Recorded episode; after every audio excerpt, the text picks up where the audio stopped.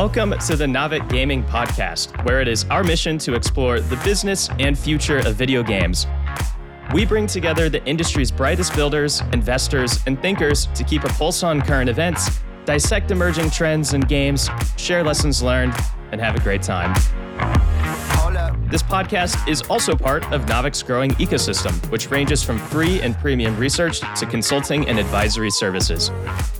For more information, visit www.naavik.co. This episode is brought to you by Data.ai, the industry's most trusted mobile data intelligence and analytics platform. With Data.ai, you can access estimates for downloads, revenue, engagement, and retention for millions of apps and games on the iOS and Google Play stores. And you can take it a step further and drill down into granular competitive sets with their Game IQ taxonomy. Also, with Data.ai, mobile games publishers can track competitors, prioritize features, assess monetization models, monitor market share, explore demographics, improve App Store optimization, and much more. You can learn more at data.ai or check out the link in the show notes. And with that, let's jump into the episode. Hello, everyone. Welcome to another Naavik Roundtable. I'm your host, Devin Becker, and with me I have some fantastic panelists, as always.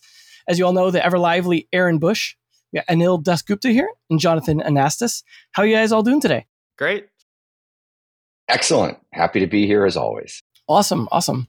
Well, cool. I'm glad you guys are all doing well here. We got a lot of great topics to talk about today. Uh, Unity, of course, the topic on everyone's mind, I think, in the entire gaming industry, at least the portion that they uh, influence at this point.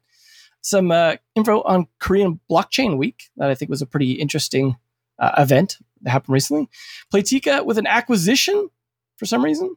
Uh, some leaks around Nintendo, Switch 2, and Xbox, future Xbox, perhaps. And, and a question from our mailbag. You guys got any good updates for us today? Jonathan? Anil, anything? Sure. I'm uh, dialing in from San Francisco, where I'm here for TechCrunch Disrupt.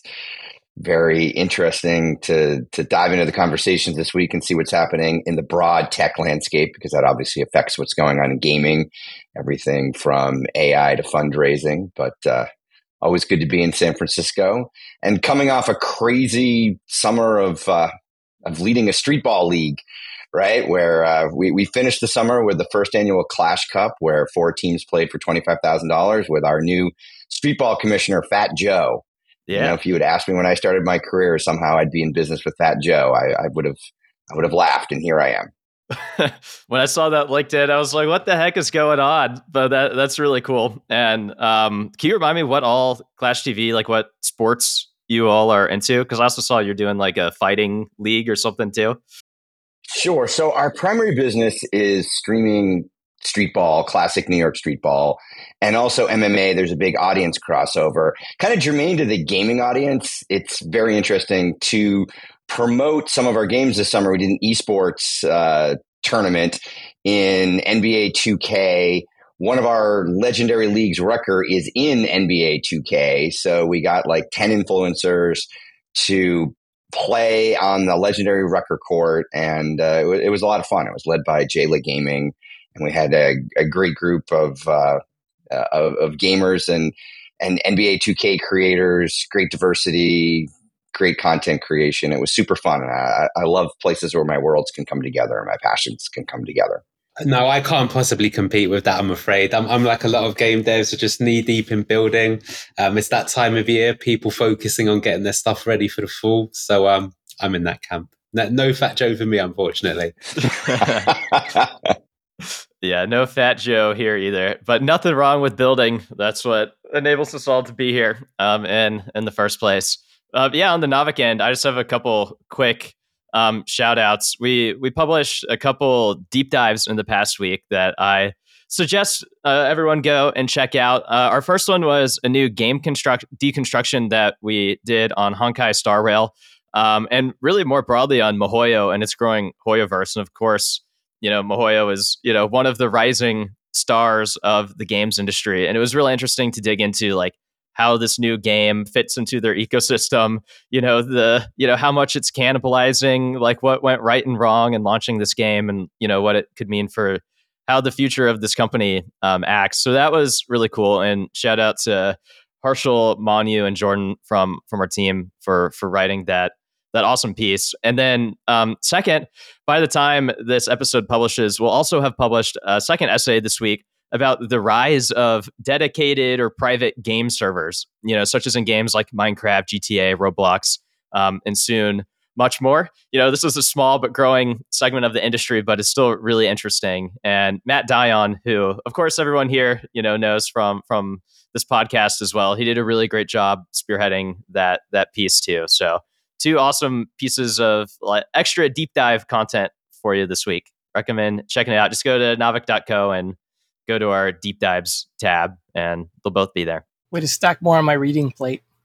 just, yeah, no shortage. Just keeps coming. No, yeah. definitely not. And uh, and definitely, as always, uh, you know, I say this a lot of times during the end of the episode, but I always recommend make sure if you're listening to this wherever you happen to find it, YouTube, Spotify, wherever, um, make sure you're subscribed to the Naavik Digest because it is it's free and it's good content constantly. It's not just uh, you know a bunch of ads with like you know call to actions and all that stuff. It's actually all great content. So make sure you're checking that. Obviously, a little biased myself. Sometimes some stuff in there from me, but uh, I think it, I think it's all great. So definitely. Yeah. Well, you should tell us about your you should tell us about your latest piece, Devin, because it was yeah. kind of your top takeaways from you know last week you were in Korea for Korea Blockchain Week. Maybe like one or two top takeaways from that you could share on the pod. Yeah, I mean, like I think I think the the big important question for me was like, how's everyone feeling? Like in terms of sentiment and stuff like that, because we're obviously during kind of like a, a bit of a bear market, right? Where everyone's been called crypto winter, or whatever you want to call it, where it's like just slow. Uh, I don't think they really got that memo. Doesn't seem like right. It's and I mean, think I think we all kind of expected there was going to be like still a push in Asia. They just don't seem concerned. Like, you know, it's like they would kind of mention it passing. Oh yeah, bear market, whatever. We're, we're just building over here. We're we're gonna do cool stuff. And I think that was really really cool to see in person.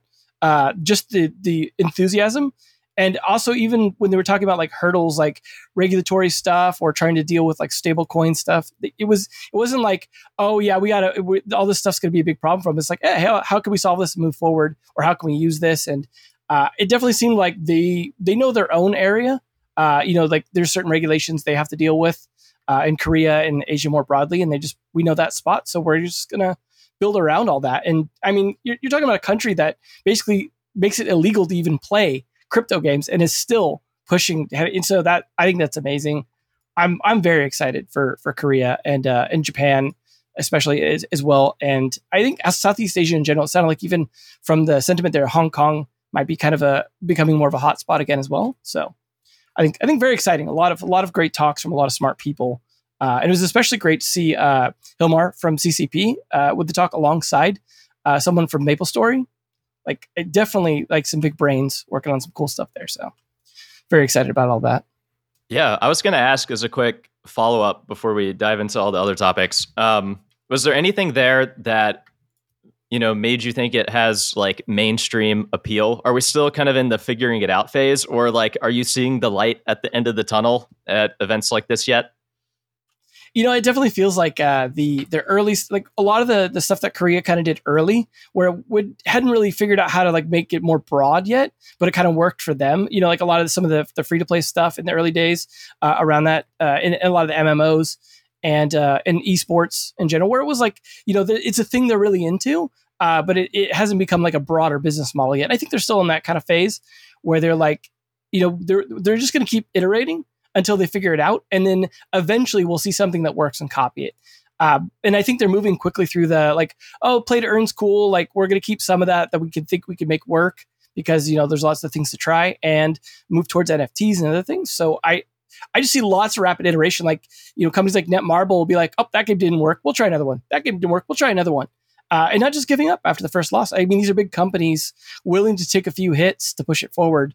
Uh, and I think that's just again that's Korea in general. They look like they're willing to keep pushing until it's going to work, or until they just decide their bottom line's had too much. Uh, and hopefully that that time doesn't come too soon. I mean, you've got even announcements from from Krafton coming out afterwards about their big Web three thing, their kind of Roblox ish sort of thing. Uh, like they, they just keep coming, and I know there's some announcements. I think even or at least showings coming from Tokyo uh, as well uh, around this week is uh, probably before this episode even comes out. So uh, I look forward to even more coming out from Asia in general, like from bigger names. Like there's definitely Konami stuff. There's Square Enix. There's um, uh, at least a couple more that I'm forgetting off the top of my head right now that I saw. Sega as well. I think their game was getting a showing from Double Jump. So a lot of really cool stuff. I I think uh, now's not the time to sleep on Asia, unless you just really want to focus entirely on the West. I guess. Yeah. Well, I'm glad you got a chance to to go hang out in Korea. Seems like it was a good informative time. Definitely, yeah. So make sure to check out the uh, the article as well for for a lot more other information than we gave here. Lots of good stuff in there, and of course, um, you know, we'll continue to keep an eye on that just whole region.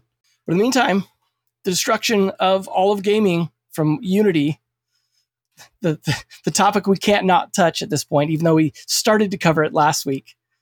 What uh, what's the latest going on with that fire? Let me take this one. Yeah, this is the hot topic in the industry right now. It's very fluid and ever moving and changing situations. We can only give you the news as we understand it right now. I think the big thing since last week is that Unity have kind of issued a back down of kind. They have put out a statement saying, you know, we have heard you. We apologize for the confusion and angst amongst the runtime fee policy we announced on Tuesday. We are listening and yada, yada, yada, and we will share an update in a couple of days that actually was posted a couple of days ago, and um, we still haven't heard anything, which is quite interesting. So I'm wondering how they're trying to factor it. But let, let me give you the facts before we move on to speculation. So things that we know happened since um, this last covered in the roundtable. Their co-founder David Helgason says we effed up with the price increase. Uh, uh, you know that was he literally posted that himself on his own social media. So that's quite you know uh, the statement to say that they got they got it wrong what had happened at the early part of last week is a lot of companies decided to kind of fight fire with fire and say, well, okay, if you're going to be changing the fees, we're not going to give you any of our revenue. So they were moving off Unity ads monetization and essentially boycotting it. It was 19 last week, and at the time of writing, it was up to 424. And I'm sure more and more companies were moving onto that. So, you know, they were really trying to sort of like, you know, hit them where it hurts in the monetary side, especially given that Unity merger with ironSource. You might remember that's, you know, one of the big reasons why a lot of this stuff has kind of come together.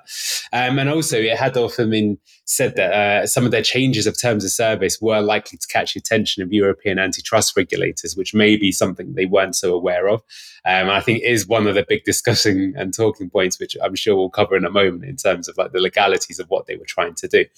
The only other things that we know definitely are happening, a lot of devs have already stated that they will be switching engines. I've seen a number of uh, social media announcements for teams building, you know, saying, yes, we are going to switch over, even though it's going to be a cost to us, etc., etc. Um, and Bloomberg reported uh, two quite big items, I think. This happened at a company all hands. One was that um, apparently it has been discussed with the staff at Unity that they are exploring some changes. Some of these changes include a 4% cap on potential fees. There was no cap before, which is, I think, one of the reasons why people were particularly upset. Although, if you ask me, that's still, um, you know, not a fee that should be charged. Uh, and this would only apply for customers making over a million in revenue. Installations counters, towards, you know, wouldn't be applied retroactively, which I think was a big thing as well. It's like, well, hang on a minute. If if the Naavik game just sold 2 billion copies, does that mean we have to pay back taxes on it just for our prior success? Uh, it's, you know, the carpet being pulled out from under you.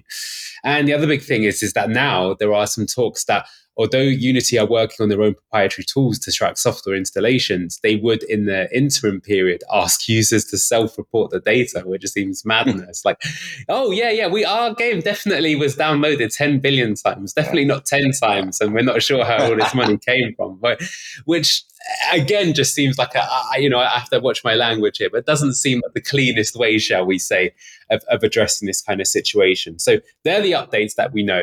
Uh, it will be interesting to see. I guess I, I can say so. You know, I really wanted to cover this topic because I am someone who is at a startup building a mobile game using Unity as our engine of choice. and you know, frankly, to see this kind of stuff being pulled it, it, made me pretty angry. I've got to be honest with you. We're in a situation that we don't have the luxury of being able to swap engines. That it's simply not a choice for us. So it feels like you know you're being completely victimized here at this power play that other people are kind of pulling, where you don't really have a choice, which I think is particularly unfair. And I can say that that kind of criticism is shared. I think through all walks. And I think what I found quite interesting is it's not just people in, in my position, but even people I know at top companies, you know, are also pretty surprised. I saw actually, I think something of interest is I think the Miniclip CFO or CCO uh, basically ran through a kind of uh, argument showing the numbers that would be run and, you know, what it would mean and, and justifying how bad it is. And I think what that really shows is they obviously didn't speak to people at companies that high up in the food chain, which means it must have caught a lot of people by surprise. Um, and, and, at the same time, it is interesting that we haven't seen sort of statements from people, let's say at King or Playrix or people that do have a lot of downloads. I'm sure there certainly were some discussions had with some higher ups in some companies, but this definitely has been quite the shock. And so it will be interesting to see what they come up with. Um, you know, I've got to say, just to give my personal opinion before handing over to the rest of the panel, I think the real big problem here is, is the trust issue, right? And frankly, like, do these people understand how you even do business, right? And, you know, boiling down to its purest form, it is that relationship. And it's like, if you're prepared to yank things from underneath people and completely change the terms without any prior warning, even if they were to do a complete back down, the damage has kind of been done, right? I mean, w- what confidence does that give you with anyone working with them in the future capacity? I, I, don't even think that they've ever thought this through in their heads. It is even the thing. I mean, what I will say that I found interesting is when the news first came out, their stock price actually increased very slightly. Since then, it's actually come back down a little, but still, comparatively, their stock price is exactly the same level as it was a month ago. So this has neither been like received well by potential, you know, uh, brokers, neither badly which I think is also a bit confusing because to me this sounds like a pretty terrible move to make. But I'll take my own subjective opinions out of it. I'd love to hear what the rest of the panel think on these latest developments and where you think this will end up. Yeah, I can I can kick things off. Um, I mean, I suspect that new updates from Unity might even be announced before this episode airs, and I suspect that they will partially backtrack um, or just kind of re-architect how uh, how it works, maybe putting a cap based on percentage of revenue or pushing the starting timeline back six months or 12 months, something like that. I don't know. We'll see. Um, I also thought that our squad last week did a pretty good job also reacting to what the difficulties may be for game developers as everyone's just trying to figure out what this means for for their business. Um, but you know what I think wasn't hit enough on, and what most people are like sleeping on is why Unity made these changes in the first place. Um, and and last week, you know, on the pod, they kind of said it was you know to make more revenue, and that's not wrong. Like, of course, it's always like a piece of it, but the broader nuance, in my opinion, has more to do with how Unity is fundamentally just a very bad business right now. That's not an excuse for, you know, how they rolled things out, but I think it's worth just unpacking like like what is going wrong that is driving such changes that impact the industry to to this degree. And so really to start the seat based model for developers using, you know, this game engine it's not a lucrative model. It worked because Unity caught the mobile wave very early and saw a lot of growth, dominant market share, and it put a lot of effort into making money with adjacent services, primarily supporting IAPs, which it does take a cut of revenue on and therefore is more scalable. Um, and more recently, you know, obviously getting more into advertising, which it doubled down with on with ironSource. Uh, but obviously, when when mobile, the company's major growth engine slams to a halt, mostly because of ATT and the fact that it's just a mature industry now. The growth on that core business also creeps to a halt. And, um, you know, no growth, which right now also means losing large customers on average. Um, you know, not adding new customers, and you know that's not new. It's definitely excel, maybe accelerating right now, um, but that actually has been the trend for the past year or so, and that's bad but what's worse is that, you know, from a Unity perspective, is that, you know, the weak growth has also pulled back the curtain on how value destructive the business has been. You know, so for one, like this is a business that has not been profitable at all by any real measure. And slowing growth has not made the, the company profitable. Two, stock based compensation for this company has also been off the charts. It's been over 30% of revenue for the past couple years or so, which drives really heavy dilution. Um, and then three, it's pretty obvious that much of the M and A that the company did, did, such as Weta, which it paid over a billion dollars for a couple years ago, that was all overpriced and pretty value destructive. And then lastly, you know, if you piece all of those together, it shows that like not only has the business been very bloated, somewhat unsustainable, um, and poorly managed. But it makes sense why the, the stock is down, you know, over 80% um, from from its highs. And so that's really like the context of like why Unity feels compelled to make a change because you know how they had run their business with the game engine before. It worked while everything was good but it didn't really work when everything was bad. But when everything turned bad like it just exposed how like unprofitable everything else in the business was and how poor judgment a lot of the previous decisions that went into growth um, were from a value creation lens. Um, but you know it's not an excuse for like how horribly executed all of these changes were. Um, and you know, unfortunately, uh, at least from my point of view, that's kind of a pattern. You know, a year ago, the CEO of this company was calling its customers, you know, effing idiots. Uh, you know, like he's the guy who, um, you know, has created a pretty bad track record at Unity um, with kind of the the empire building model, which you know, I'll also just point out in seven years at EA before Unity, it was very similar. And, you know, the stock at EA over that seven years was flat that that whole time um, at best. And so, um, yeah, I think there's just something pretty fundamentally wrong at the top with the way that this company is being run by now. I suspect that with these specific pricing changes, there will be like adjustments made, but needing those adjustments in the first place, you know, shows that there are bigger changes than just adjustments that are needed that are more foundational to the business. And we can speculate on what that is, but really that's the bigger um, bottom line to me when it comes to Unity specifically. I would echo that. You know, it, it's interesting to me. I agree. I think it's fundamentally probably more a communications problem than it is a business problem for all the reasons you laid out, Aaron. The the why actually makes a lot of sense. Uh, as Neil pointed out, it's the how that's the problem. And the rough parallel I kind of would make to this, though it's, it's a little bit different, is Netflix rolling out the pass the password crackdown. Right? It's like, hey, growth is kind of stalled. We may have gotten as much penetration as we can get. There was this weird little loophole in our business that we were allowing people to do things for a long time that cost us money. And to go back to the stock piece and the comms piece, A, Netflix communicated it in advance before they did it, right? They floated it out for at least a couple of quarters. This is coming. This is coming, right? Before it came. And they could sort of solicit a little feedback and, and tweak comms. And then also, interestingly, they stuck to their guns once it happened. You know, and I know it's a little different, like stopping cheating versus like actually changing your your core monetization is a little bit different. But like the super quick, like whoa, whoa, whoa, whoa, whoa, okay, we're putting on we're putting on pause, like we're going to come back with a statement, actually puts you back on your heels from a comms perspective and puts you in a position of weakness, right? Like the you know, and if you talk about the stock price, well, not no surprise it didn't go up or down, right? It, it, it would there's upward pressure because hey, we're going to make some more money, right? Making more money is upward pressure on stock, but oh, they might reverse it is kind of downward pressure. You, know, the the market didn't seem to believe that there'd be a mass exodus from it as a platform, probably because it's difficult and slow to do that, and so you didn't see the stock crater. But fundamentally, this is a communications problem. I might argue fundamentally it's not a business problem. And potentially, if I were guiding things there, I would stick to my guns in, in, in some way, shape, or form here with a move forward on increasing monetization.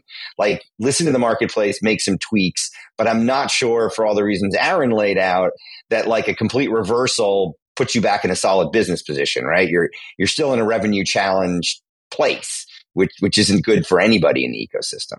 So I, I get the emotional outcry and I get the epic failure from managing these communications well, but the underlying why doesn't seem so crazy to me.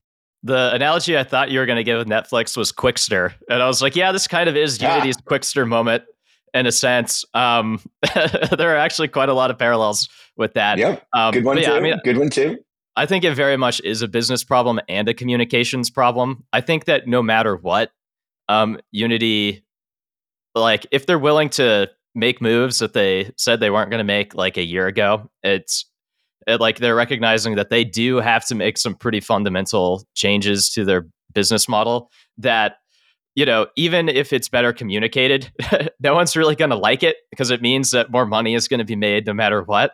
Um, and so I think you know, and inevitably there always was a bit of that that was going to happen, but but yeah, the communications part major fail for for sure. But yeah, I think it's definitely definitely both. But I, yeah, I am personally curious if we'll see it like a a leadership shakeup at some point. I don't know if I'm overreacting to that too much, but uh, yeah, it's well. I, I, I, don't think you. okay. I don't think you. You might be. I mean, a different point I was going to say is that's fair enough on their their business fundamentals, and you know they're a business they need to make profit too. But I mean, they are a bloated company. They have over seven and a half thousand employees worldwide. Um, do they need that many people? This is also a company that, quite frankly, has a very poor track record at keeping its own promises. They are a company that has been caught in the cycle for the past three to four years of seeing a certain feature or you know cool kid on the, the block trying to replicate it themselves then under delivering if delivering it at all and and messing up on it all the time or adding to this blow. And i can give you multiple examples of that. Like they announced several years ago a bit of a kind of movie studio thing in unity probably after seeing the mandalorian use unreal engine. We've got to get on that. Then web3 blew up and it's like oh we're going to have our own interim marketplace that you can use they were even approaching a lot of developers about, do you want to use this service? And then cut it. You know, like I can tell you that two weeks after being asked to try it, it was cut. So it was a classic case of left hand not knowing what the right hand was doing. Um, Unity, which operates on the mobile platform, has a pretty poor user interface library and code and, and, things like that. And it's something that's been promised to be worked on for years. Look, I, I, I don't want to get too emotional, though I clearly am, and things like this. But what I would say is that is fair enough. But it seems to me that perhaps they're not maybe making the most obvious change first and foremost, which is to maybe double down on what they're good at and having a bit of a clean out.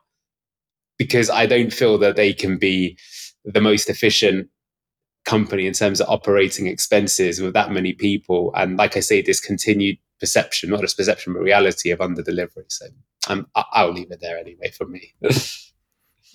yeah. And they have done a couple rounds of layoffs over the past few months. So I think it is happening and will probably happen um, more. If this were sports betting, you know like i'm interested in sports betting especially you know looking at where like where's the where's the long shot value? Like what are like the the random scenarios that are more possible than the masses are thinking? And so uh, like here my sports bet i would wonder like what are the odds that unity's founder the one who you know called out on social media saying we effed up um, david helgason uh, i might be mispronouncing his name that he's you know back in the CEO seat in the next 12 months. Like what is that like a 10 to 1 is that a 50 to 1 I don't know. Um but that would be if this were if this were Vegas that's a that's a bet that I would be a long shot bet that I would be looking at.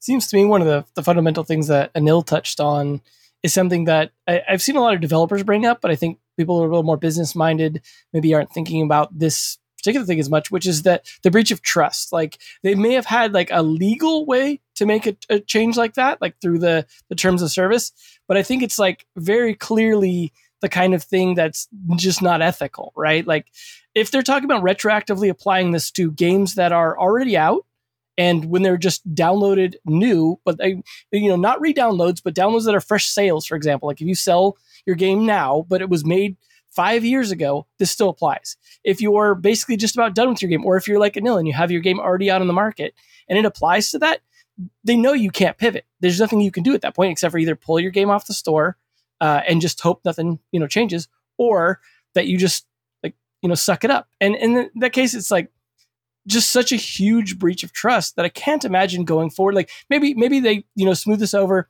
and they get like a short term uh, like small small hit, right? But long term, like if you're talking about your business and you know this company can just rug you at any moment and start taking some of your profits just because they weren't making enough from what they're doing, I think that becomes like a lot bigger risk as a business to take. Obviously, yeah, the, the number of options isn't super high, right?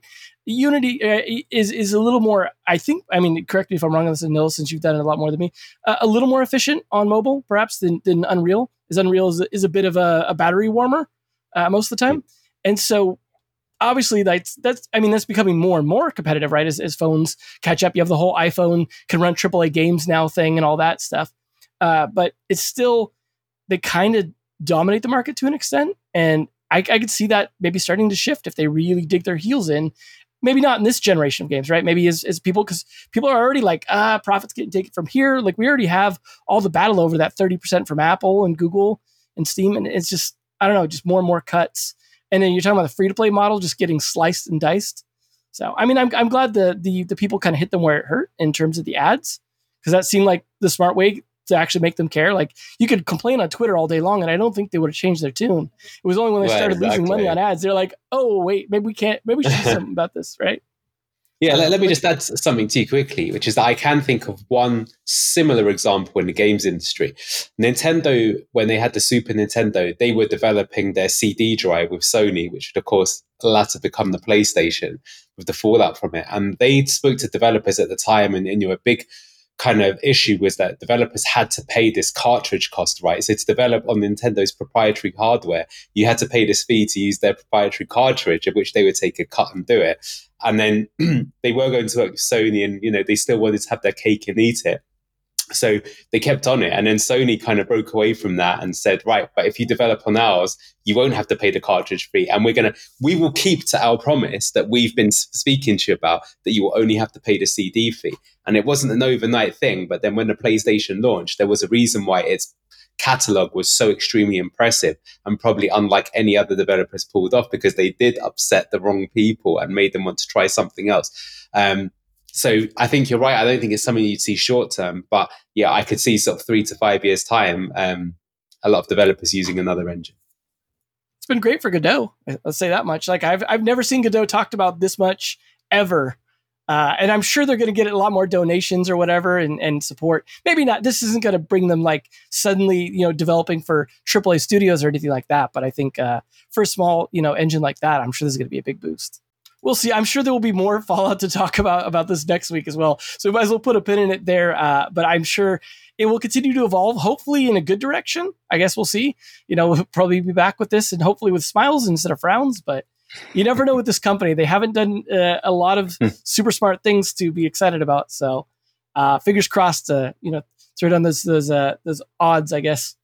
But uh, yeah, we've got uh, another maybe iffy business decision from Playtika with an acquisition of Innplay Labs. Yeah, so this is, you know, much smaller news than Unity, but a few days ago, Playtika announced that it is acquiring Innplay Labs, a fellow Israel-based company that currently supports two mobile games, Animals and Coins and Tiles of Fortune.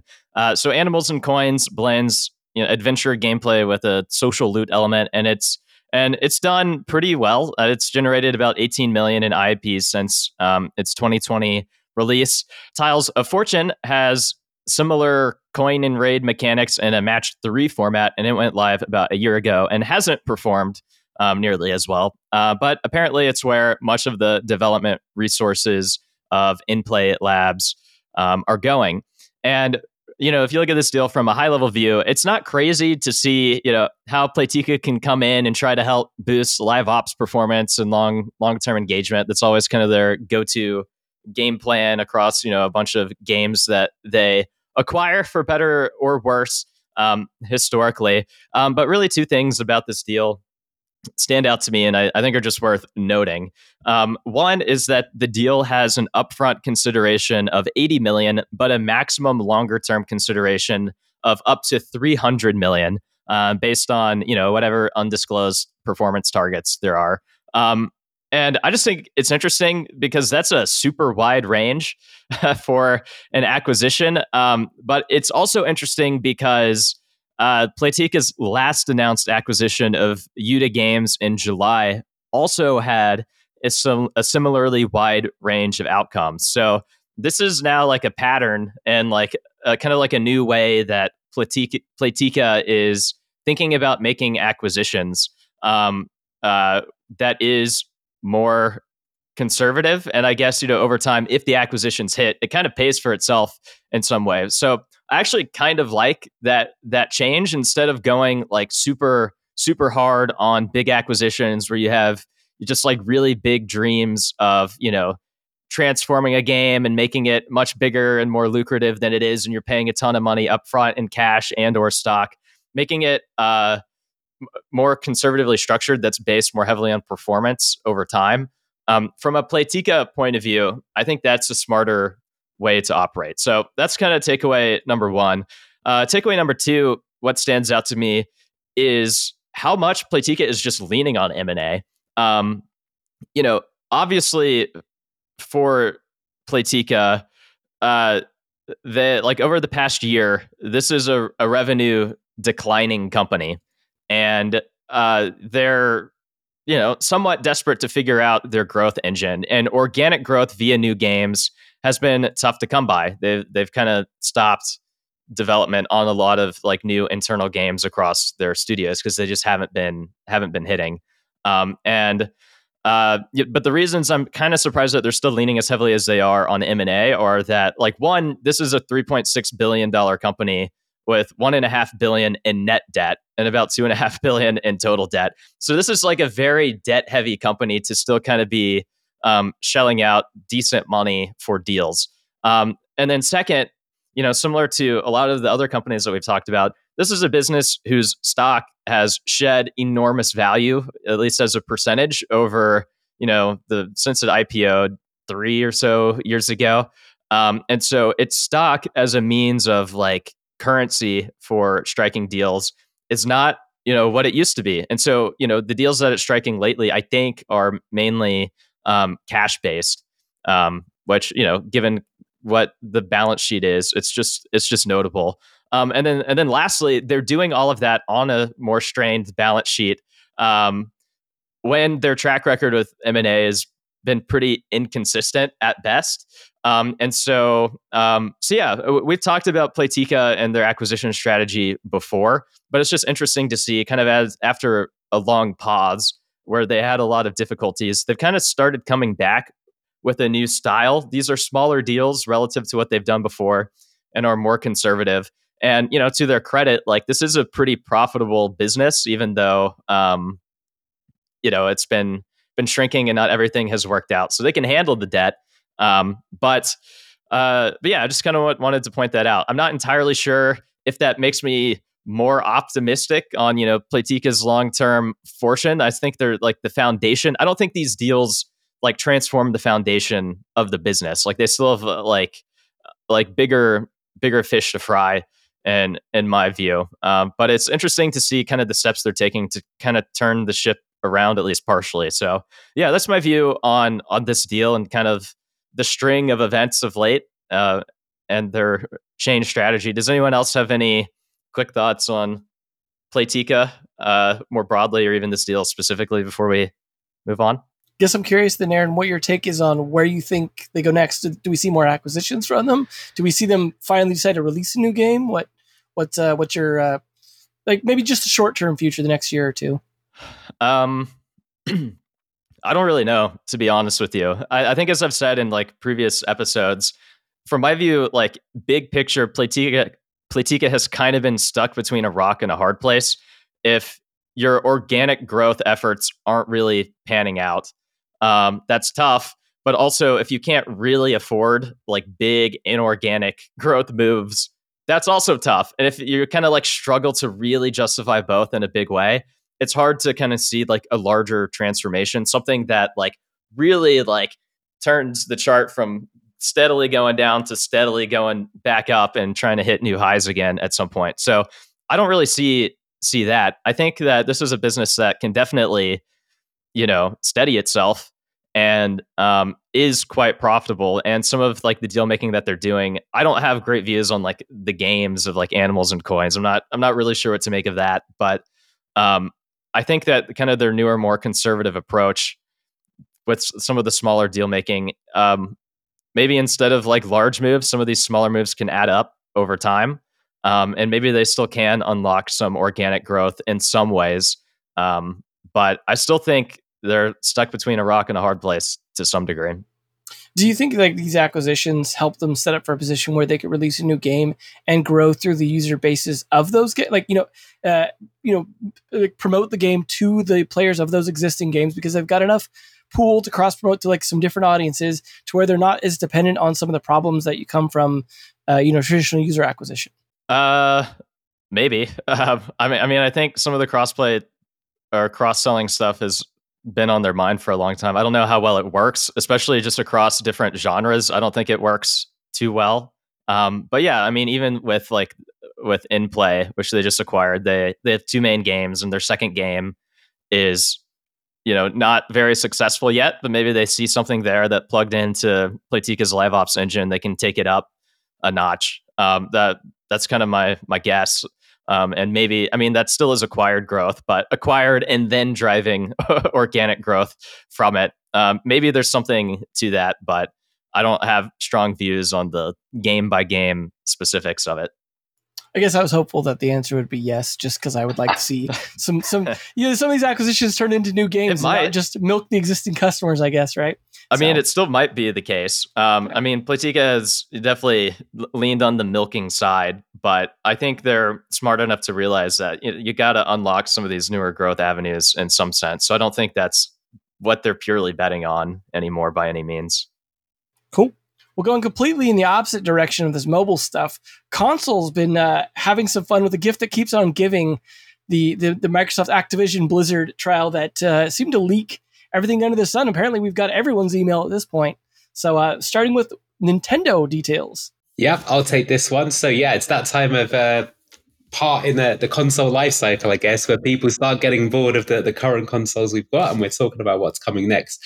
I think with Nintendo, it's long overdue, right? The Switch has been out for a while. It's been rumored for so long that the the, the second one would be there. And so, yeah, we, we've now started to see that Activision Blizzard now have been told that the new Nintendo console, it will match Xbox One and PS4 performance, which I guess is kind of like on brand for Nintendo. They tend to release consoles that are a little bit I wouldn't necessarily say underpowered, but you know they they're for a different type of market. They go more for sort of cheap price point and accessibility over them. So that's kind of what we've heard there.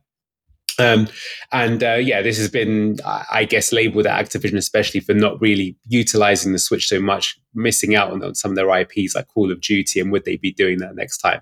And they've said that you know they basically they've confirmed that they would be interested in doing it but one thing they wanted to do is make sure they had access to it early because it's taking additional work to support it as pipelines and things like this get more difficult so the only information we know is that it does appear to be in development um, yeah, it'll be matching those two consoles previously mentioned, so PS4, Xbox One performance, and um, yeah, that's where it's going to go. And it does appear that it is going to be uh, another sort of Switch-like console, which is interesting. I think one thing that is interesting to us sort of more neutrals is that in the past Nintendo used to have a home console and a handheld console separately, right? You'd get like the Nintendo DS and the GameCube. You'd get the Super NES and the Game Boy, and then they combine it together with the Switch. And where they're going to keep going that approach or do something different? It looks like they are going to maintain that. So um, that's all we know so far. But I am curious, actually, especially to get Aaron's opinion on this in terms of do you think that's enough? Because I sort of feel that like the Switch 2 is I'm quite surprised that it's not already out. To be honest with you, like I feel like uh, it, it could easily have hit the market a year or two ago, and it feels to me that by the time this console is out, is is that going to be enough? Because by that point, if it's coming out with, we're just about to speak in a moment about newer consoles coming out, is the golf not going to be really, really big and it's almost a bit irrelevant? We are starting to see the rise of other sort of handheld decks starting to become a thing, although nowhere near the numbers that the Switch. So I'm curious to get your take on it. But that's what we've learned so far about the new Nintendo console. Yeah, I mean, it's a good question. Um, uh, honestly, kind of how I view this conversation is like we could basically have the same conversation like every five years, you know, based on like the new console cycle. And probably what we would say would be exactly the same or very similar. Um, so in this case, uh, like, no, I don't think it's really going to make too much of a of of a difference. I think the timing will be fine. Um, I think the uptick will be solid. People who love Nintendo are going to continue to love um, Nintendo. Um, but yeah, I mean, maybe they could have had like another Switch Pro or something like earlier in the cycle, and maybe this would play play into that afterwards or something. I'm not. Uh, I'm not sure if there would have been a better way to play the full console strategy, but I think that sticking with basically a Switch 2. Um, of course, we haven't seen it yet, um, but I think that's a really smart move. And a lot of people are going most people are, are going to upgrade. It's going to sell really well over the next multiple years. And honestly, it's just a great form factor, right? Like having one device that can handle um, the console side and the handheld side um, is great for consumers, but it also like is great for Nintendo too, and being able to build games for one dedicated device instead of kind of split between two, and you know, and then similarly like uh, you, you know honing their services and their subscriptions and all of that stuff to kind of serve on one platform instead of being split. And so i think from a hardware perspective it'll do fine. Nintendo is going to continue being nintendo. I think that very little is going to change with the strategy. Nintendo is going to probably continue just getting gradually a bit more niche in the gaming world since they don't really truly innovate. Um, but in terms of like first party content is going to be the same third party content, maybe you see slight changes, but that never has been a priority for Nintendo. All the online stuff, they'll make gradual, slow improvements, but it's always going to be slow and and behind everyone else. Like, I think it's just going to be the same same story from my point of view. It could be wrong when they announce stuff, but curious, Devin, Jonathan, do you agree with that, or do you have a different view? No, I think you hit all the key points. I mean, it, it makes all the sense in the world, and and single device versus multi device is is has a lot of a- advantages for a lot of parts of the ecosystem. I have a couple of questions that like just theoretical questions, right? Around uh, the the unanswered like assumptions around this. So one is that if we're talking like PS4 level, you know, gameplay stuff like that, the question I immediately come to is is that only in docked mode kind of thing, right? Like I know there are some, I believe some features of the Switch that only work in docked mode because you can kind of get the uh, maybe improved battery life or power or something uh, along those lines. So I don't know the exact technical reason they require that, but I could see that being a thing, right? Where it's like PS4 level power when it's plugged into your TV, but when you're on the go, it's like maybe closer to older Switch level or you know somewhere in between or like more Steam Deck level, because it just it does seem like that carrying around a PS4 probably would not be very battery efficient.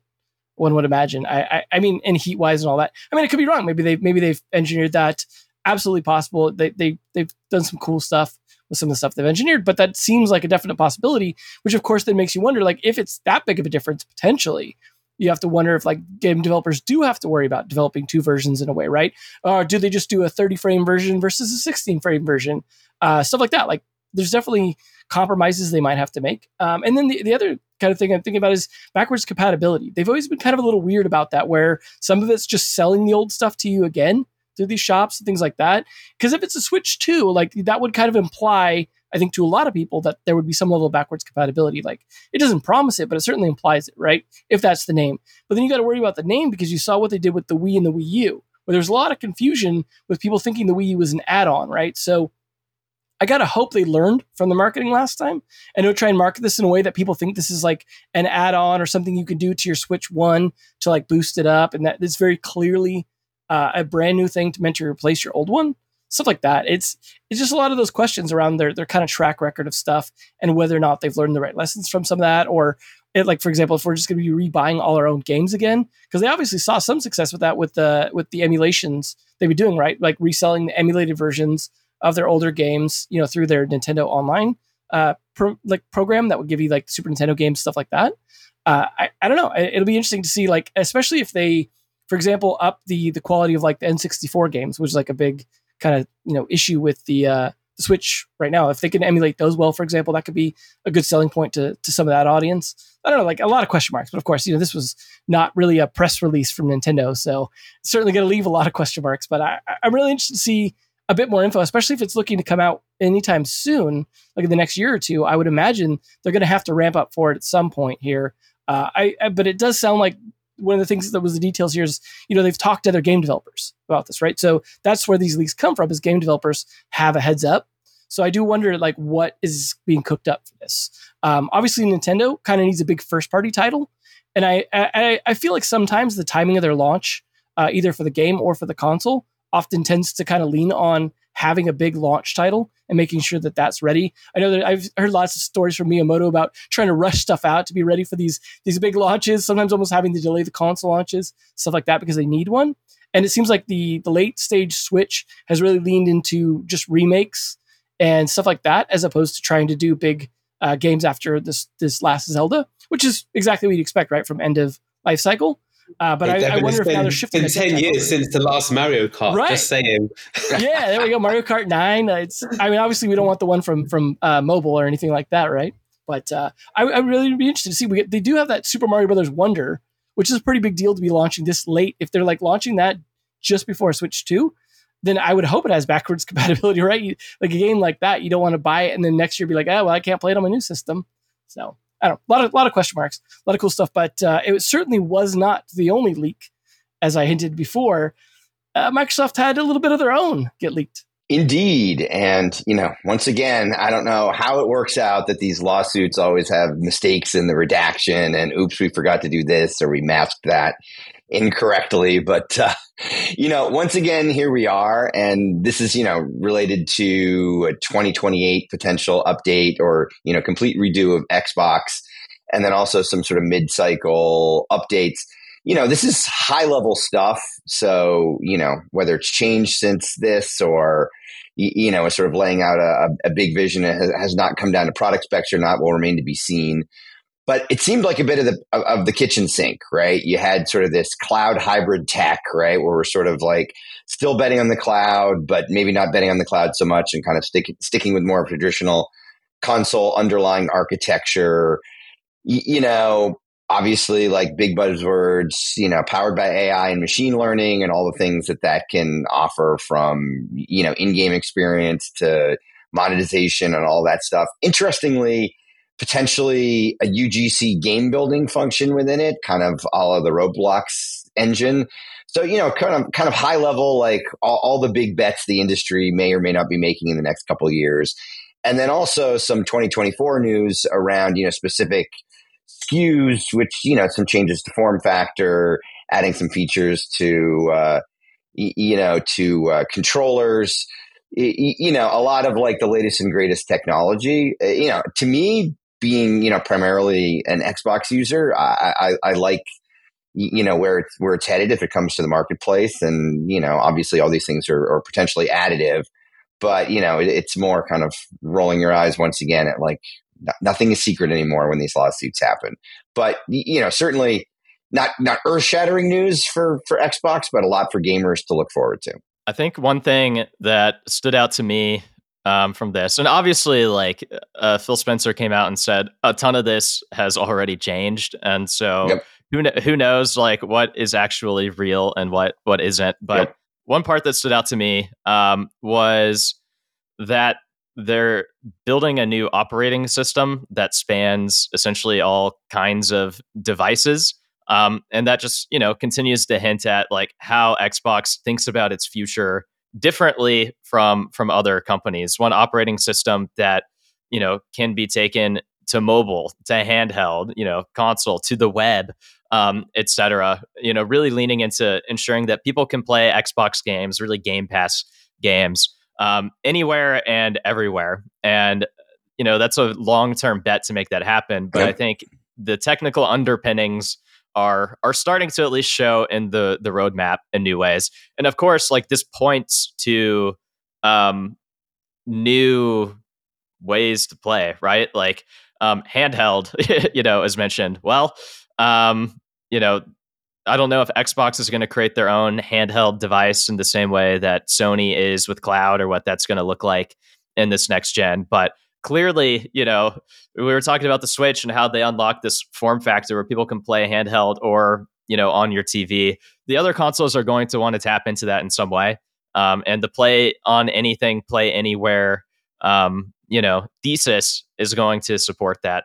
Um, and obviously, there's more we don't know about you know the mobile side and you know what they're cooking up or what what they're building that maybe they can't even necessarily launch you know on on iOS and elsewhere for now. But um, so that was interesting to me. And then of course, just like as a nerd, you know, just seeing like oh like you know, like what are the new Bethesda games? Like oh Oblivion, you know, remaster, Fallout Three re- remaster, Dishonored Three etc. And I was like, yeah, yeah, I'm sure a lot of this has changed, but you know, kind of thinking back, Bethesda hasn't had like a like a big remaster yep. strategy. You know, they've always just kind of been taking their time with new games. So uh, maybe this is like a new area that they'll you know unlock some growth in can be a mild you know push for game pass uh, and such into the to the future um i didn't think anything here was too too crazy of a leak to be to be honest because a lot of this was expected i just sort of wonder with like the direction it's going with the the operating system um the play everywhere like is this going to be a big win, or is this another Xbox One moment where they they kind of spread out what they wanted to be too far? And at that time, it was like we're going to be your home everything device, but you know, gamers didn't really care about that, and non gamers weren't going to buy an Xbox to be that device, and that didn't really work, and they had to backtrack. Um, so I, I'm curious, what kind of moment will it be an Xbox One moment or something uh, more successful once it's actually live. But those are my quick thoughts. I think you're right. You know, philosophically, what I'm sort of hearing here through both of these things that that's been illuminating to me as a parent is I think at least I'm in the generation where like things are occasion based, right? You, you, know, even like as an early streamer, all that stuff, there was stuff that was for the big screen and stuff that was for the small screen and stuff that was for this. And, you know, a thread I see in this is, you know, it's handheld or it's, you know, console, it's mobile or it's console. And I, I see in my son, content consumption isn't occasional, right? There's just this completely seamless migration from like a big screen to a pad to a phone in a, in a car to a home and the, the the true line is the content and not the occasion and there seems to be far less focus on the device of delivery or the screen size than like for my generation. And eh, I'm reminded of that in sort of, you know, hearing conversation about both of these platforms, right? That that the idea about occasion in gaming and content consumption is just going away.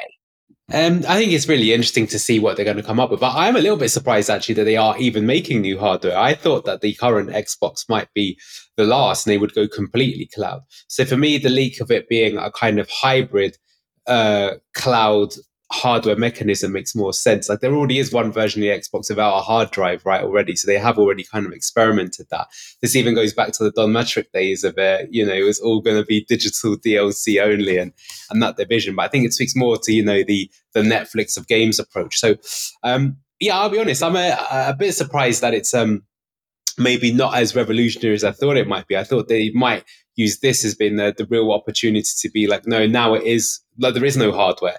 You're going to get all these updates, or it might even be another update of the current console rather than going for a new one. So I'm curious as to how often they'll go. I suppose at the same time they because if you look at sales numbers, the current round of Xboxes have done around 20 million compared to PS5, which is like 40 million. So this is, I think, the first time in a while that I would say they've not and maybe it's a bit harsh for me to say they've not really been in the race, but that's quite a beating, I would say, compared to sort of like the glory days of Xbox 360, where yeah. they beat they beat the PS3, right? At least in America, maybe not globally, but they certainly beat them in NA. Um, yeah, at the same time, we've we're very complimentary about Microsoft's strategy on this uh, roundtable, and I think for good reason. I think we all think that the kind of subscription for everybody is a very good approach and one that should ultimately win out. And it's just a matter of time before we all get it and just play their games. Because why would you not do that? Um, hence, why I'm a bit surprised about the hardware. So, so rambling on a bit here. Apologies for that, but um, to see what it is. I think it'll just be way more cloud. I think the the, the, OS being uh, working across all platforms makes perfect sense. Doesn't sort of um, yeah, no, nothing jumps out as being, being um, a bad idea. Sounds sensible to me. Yeah, this also connects to a mailbag item um, that we've been sitting on uh, for a little bit. And it says, Curious, you all should do some digging in and around the Azure part of the Microsoft cloud gaming space. I've always thought that Microsoft's end goal was to own the servers that power cloud gaming, and everything is a means to that kind of like how AWS saw growth because of Netflix streaming video. Um, so I guess I'll connect a couple threads here. Um, one with what you're saying, Anil, and two to this to this question.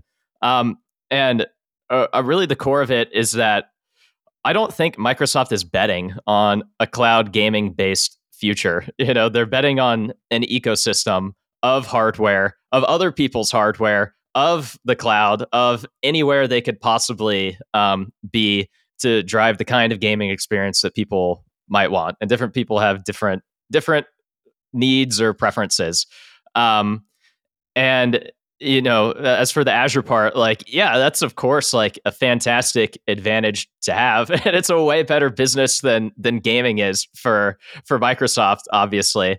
Um, and Azure will definitely benefit from any growth in cloud streaming, including the gaming side of that. Um, not just from Xbox, but even from PlayStation 2. I don't know if it's still the case, but I remember three years ago or so, it was announced that PlayStation was going to be working with Azure on its cloud streaming abilities. And I haven't heard otherwise yet, so I assume that still that still is a thing. Um, but Azure is absolutely a competitive advantage, especially for being able to integrate your own services into your own technology and making it more um, seamless and such over time. But really, like the truth of the matter is that cloud gaming still isn't awesome yet and it has a lot of limitations. And a lot of these limitations are rooted in like actual physics of you know latency and such that like are not easily solvable and probably will not be solved for a long time um, if ever you know some people think.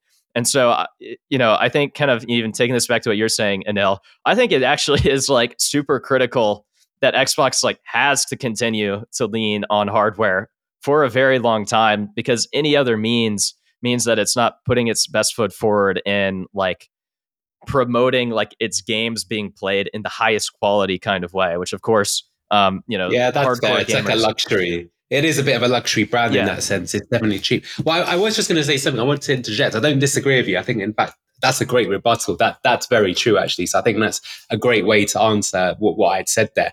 I was going to say that I do remember in the Bill Gates era, Microsoft's sort of company mission was that they wanted everybody in the world to to be using Microsoft Windows on the PC. And they basically achieved that, I would say, right? And then they realized because they were so successful, they needed even more ballsy statement. And they were like, okay, but hear me out. There are some people that are playing with digital entertainment, but it's not running Microsoft Windows operating system. So what if we made our own console? Now there's going to be a PC or a computer in everyone's home and it's going to be running our product. And that's the real reason why they went into Xbox. And yeah, yeah, there we go. There, was also sort of Dreamcast where I let Devin say they're running Windows CE and things like this. So that was their big thing in trying to do that. Um, and then but they, they didn't really win that battle, right? They tried their hardest. They were quite successful, but I think honestly, there was even talk when um, Satya Nadella took over that they might even want to sell the Xbox division. But I think they sort of found that they'd made this new division that was super profitable and lucrative, even if it didn't quite fit into its original company vision, and they sort of changed it. So where I'm going with this is I wonder if now is their company mission that no matter what hardware you're running anywhere in the world, it will be powered by a Microsoft service in the cloud. And it is quite similar to their original concept that everything runs through them, no matter what their hardware is. And I feel like that's where they're going, and that's why gaming is a big part of it, but it's not the only part of it. But hey, just, just a, a thought from me throwing it out there. It is interesting. Um, and I think that, like, if anything, like Microsoft's overall mission and like gaming's mission, Xbox's mission, probably are not completely um i don't want to say compatible because maybe they can both like exist at the same time but they're not like perfectly in sync in like a beautiful way. Um and if anything like if you look at kind of like what they're doing i mentioned the operating like building an operating system that works on every device you know kind of pushing that out. And, in a lot of sense that's like the old microsoft strategy that was very like windows first we're going to try to put Windows on as many devices as we can. We're even going to create some of our own hardware in new categories to push that forward. Um, and that didn't really work. And you know, then Satya Nadella came on as new CEO and said, like, if we're going to take Microsoft to the next level, like our strategy can't be Windows. It has to be like serving the enterprise in the cloud, you know, in, in as many ways right. as we can um, there. And of course, we'll still have Microsoft and Windows as an operating system and sell Microsoft Office and all of that stuff. But that's not the core like driver now. And I, I sort of wonder with gaming, like um, obviously they're not forcing their operating system on to you know other companies, other hardware necessarily, other consoles and such. But um, but yeah, it's not completely in sync with the overall Microsoft vision. I don't know if it makes sense to be. They serve completely different markets um, and therefore should probably have completely different strategies. But Uh, but yeah, I think the operating system part is still fair, but at the end of the day, it's still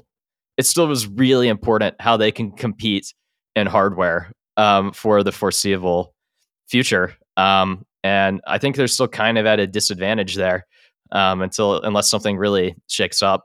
But I kind of doubt that's going to be the case. So um, I think you know they're not. It's not, not going to be a flip the switch moment of their strategy from no console from console to no console. It's really like cloud is like a tiny thing, so they're hoping it'll be more important in a hybrid, and then maybe one day um, play anywhere. They won't have to worry about the hardware pieces. I would guess, but that is a long time coming, if ever. I'd guess. Yeah, I've noticed um, a couple of trends that I think all kind of point towards not necessarily cloud as in like playing a game off the cloud, but as in trying to get you to centralize your things to the cloud. So, like for one thing, Windows has been pushing OneDrive more like deeper and deeper integrated. Like I'm on Windows 11 and it's like actually difficult to not use OneDrive. Like they, they really make it a pain. Uh, they also don't make it very good. I've had a number of problems with files and whatnot. But uh, they're definitely trying to push people to get their documents in the cloud, and they push that with like Microsoft 365 stuff for the office workers to have their stuff in the cloud. Obviously, COVID was like a huge boost for them. Like Microsoft Teams gained some great traction. Skype was pretty much all but forgotten about. Teams kind of took its place, uh, you know, alongside Zoom. So they've definitely been pushing people more and more into these like sort of central online repositories. Obviously, the Xbox stuff isn't doing that so much yet in the sense that like your save game files aren't in your OneDrive. But I feel like that's kind of something that comes, you know, eventually where, you know, you're playing on your PC, you're playing on your Xbox, and all of a sudden they're both like centralized your save game files in progress and your game tag, all that stuff on your OneDrive or whatever you want to call it, your Azure server. Like centralizing this stuff so that you're a little more dependent on them. The operating system is more just a client to this bigger sort of uh, nest they're trying to build in the cloud. And I feel like that's been more their strategy, where it's like inching people in there. Obviously, the big problem with trying to force people into the cloud, besides just the the normal physics problems, is just lack of good internet in huge parts of the country. Like rural parts of the country, if if Microsoft tried to push entirely cloud based gaming, then they would either just like have to use an old Xbox or switch over to Sony because they wouldn't they wouldn't have a lot of, or I guess Nintendo, but they wouldn't have a lot of choices then because they just they wouldn't even have the bandwidth to download a huge game even if like they could. And so that's there's definitely parts of the country they just can't target that way. And so this is like a gradual shift and it's shifting more and more people into Microsoft accounts for everything, into, you know, office apps in the cloud, into obviously they failed with Hotmail and they ha- I don't know if they've managed to get much traction in email. Gmail seems to dominate that, but I imagine they'll make another play at that at some point and, and try and push that as well. And so this that seems to me to be their strategy is to just get people to do everything with an internet connection to your account to their servers. Uh, on the gaming server side, though, I've definitely seen like sometimes the progress fall back. So like uh, when uh, Siege came out, I know I, am biased and know enough about it to at least kind of bring it up a lot as an example. But it uh, it started out running on Azure servers. They had a lot of problems. It wasn't the best. I don't think Azure was really super prepared at that time. You know, this was a while ago. Siege, I think, is eight or nine years old now uh, Rainbow Six Siege, to be clear. And uh, it, it, had problems, and eventually, you know, like I think they they smoothed most of them out. But then eventually, that game moved to PlayFab on Amazon servers, and I'm assuming it's still there. I haven't checked anytime recently, but like obviously, whatever was going on wasn't a big enough deal for them to want to stay there.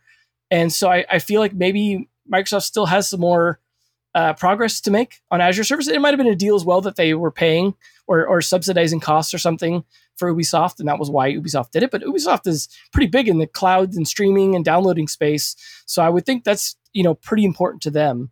Uh, you know, even though they're obviously, I would I could see them having stuff on Game Pass or something like that uh, down the road. But I don't know. There's a lot of like short like hops forward, but I still feel like they're so far from that like cloud dream.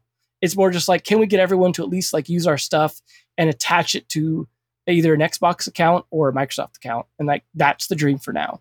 Yeah. Last thing I'll say is it's hard to have your cake and eat it too. Um, it's hard to have everyone. It's hard to build your own ecosystem where you compete with everyone with games and time spent, and also try to be the service provider in as many ways as you can for an industry. So uh, they'll probably have to, you know, just pick a path really, um, and and stick to it. And it seems like Game Pass and the ecosystem around that is really their primary focus and all their efforts going to go towards figuring out how that's viable in an ever-changing future uh, but we shall see. I would say the short term guarantee is subscription models coming out of them, right? Like yes, that part's not sure. going anywhere for now. It's, unless they come up, unless a better business model comes out that replaces it, we're going to see more and more subscriptions from them. Uh, you already saw that too, where they changed like the Xbox Gold around and, and all that stuff. So yeah, I'm sure we'll see a lot more of that. But I, I doubt Microsoft will leave the uh, topics anytime soon. They always find a way to come back, even if it's through their court documents. But we'll see what they got in store. But anyways, uh, I, I, I as, as the last comment, I, I do feel like they moved to this cloud stuff almost out of revenge for losing the HD DVD versus Blu-ray war. They're like, screw discs in, man. We're moving on. But uh, anyways, want to thank uh, our great panelists as always. Some great conversation, lots of cool stuff going on. Some maybe not so cool stuff that hopefully will get cool for the next couple weeks.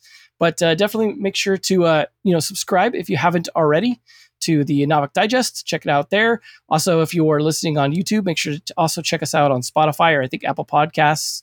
We're on there as well, you know, subscribe on your native platform uh, so you don't necessarily have to watch the video if you don't want to. Uh, and also, lastly, of course, as a reminder, you, you, just heard a mailbag question there. Make sure to get your emails in to uh, podcast at naavik.co. If you got feedback, comments, questions, as this person did, you know, whatever, shoot stuff over. It, you know, if we don't like it, we don't have to say it, but you know, shoot over whatever you want to say. Uh, we love getting feedback from you guys. It's definitely definitely helpful. So make sure to do that. But uh, thanks again to listeners as well. And we will see you next week. In the meantime, enjoy your weekend. If you enjoyed today's episode, whether on YouTube or your favorite podcast app, make sure to like, subscribe, comment, or give a five star review. And if you want to reach out or provide feedback, shoot us a note at podcast at naavik.co or find us on Twitter and LinkedIn. Plus, if you want to learn more about what Naavik has to offer, make sure to check out our website, www.naavik.co. There, you can sign up for the number one games industry newsletter, Naavik Digest, or contact us to learn about our wide ranging consulting and advisory services. Again, that is www.naavik.co. Thanks for listening, and we'll catch you in the next episode.